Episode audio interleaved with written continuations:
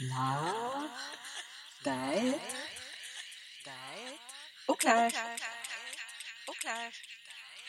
Au clair. Hello, hello, hello, hello. À l'art d'être au clair aujourd'hui, some time ago.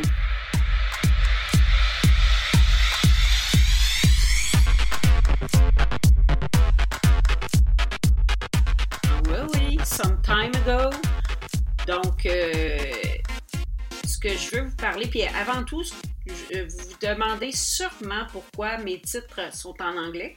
Ils ne seront pas tout le temps.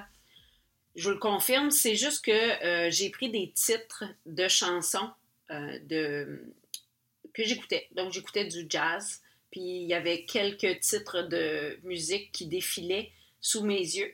Puis je les ai trouvés bons. Fait que je les ai pr- repris pour nommer mes épisodes de podcast, mais il va y en avoir en français, inquiétez-vous pas.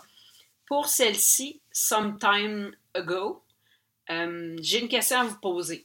Une question que j'ai entendue dernièrement sur euh, les ondes de la radio. Puis ça m'a vraiment fait ré- réfléchir. Donc, je voulais vous la poser. Est-ce que la meilleure façon de trouver quelque chose, c'est en se trouvant nous-mêmes en premier?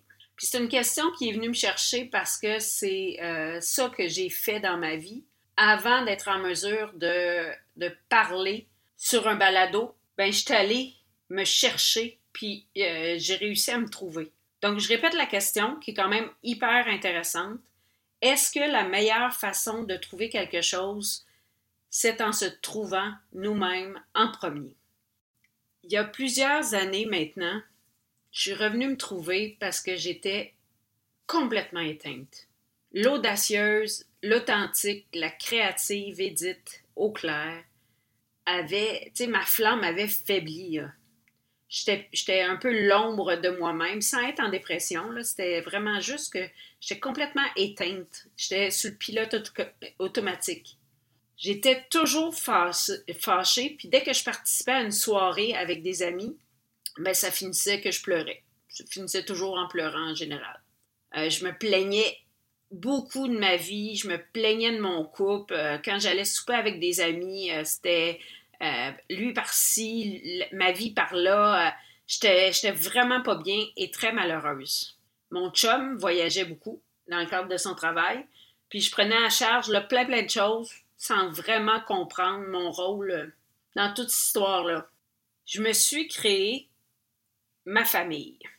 À ce moment-là dans ma vie, je me suis créé ma famille reconstituée parce que euh, la- mon amoureux à cette époque-là avait deux enfants en bas de trois ans quand je l'ai rencontré. Je suis donc devenue très rapidement une belle-mère, on va la nommer une belle-mère active.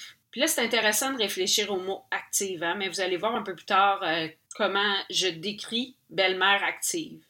J'allais chercher les enfants à garderie, je prenais soin d'eux quand le père jouait au hockey, je me levais la nuit pour donner le biberon, je changeais des couches.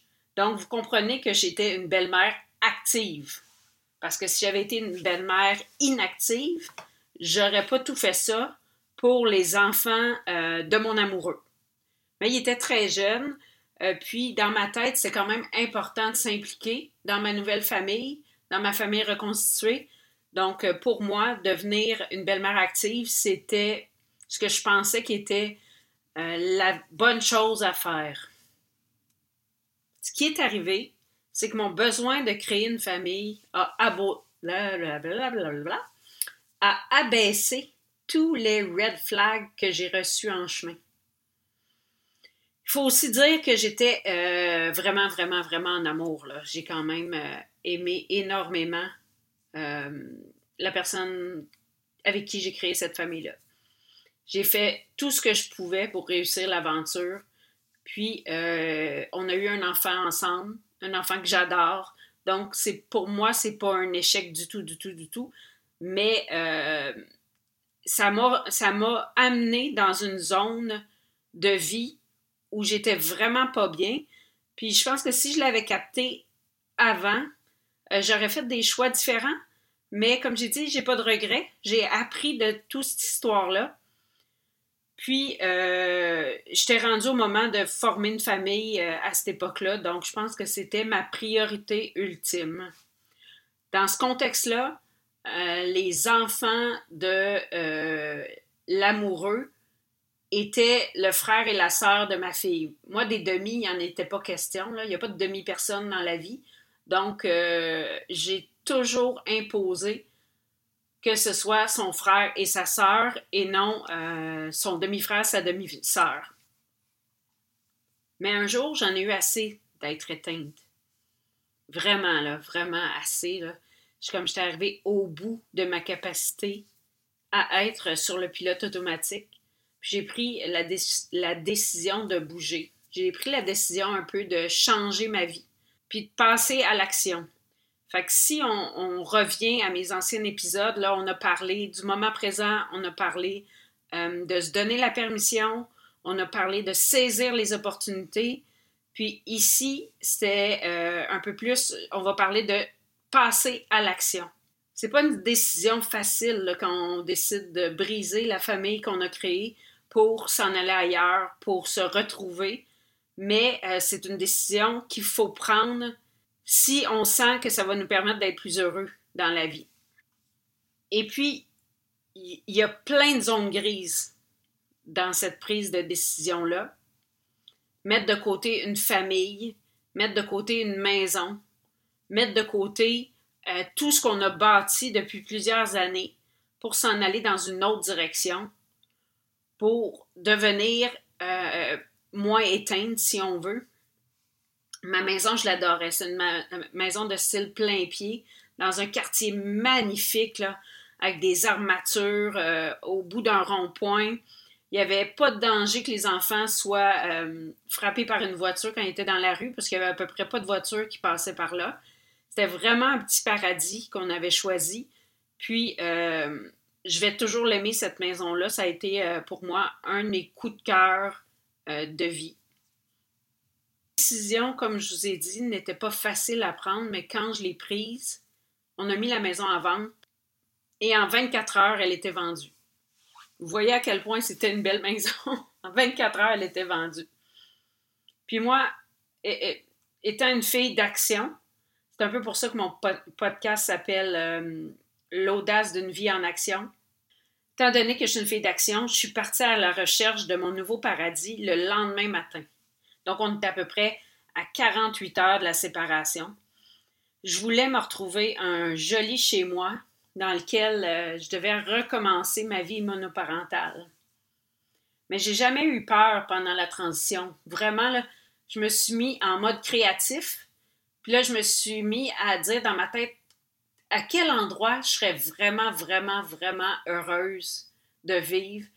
J'avais quand même euh, un large secteur euh, que je pouvais euh, ratisser pour trouver la perle rare.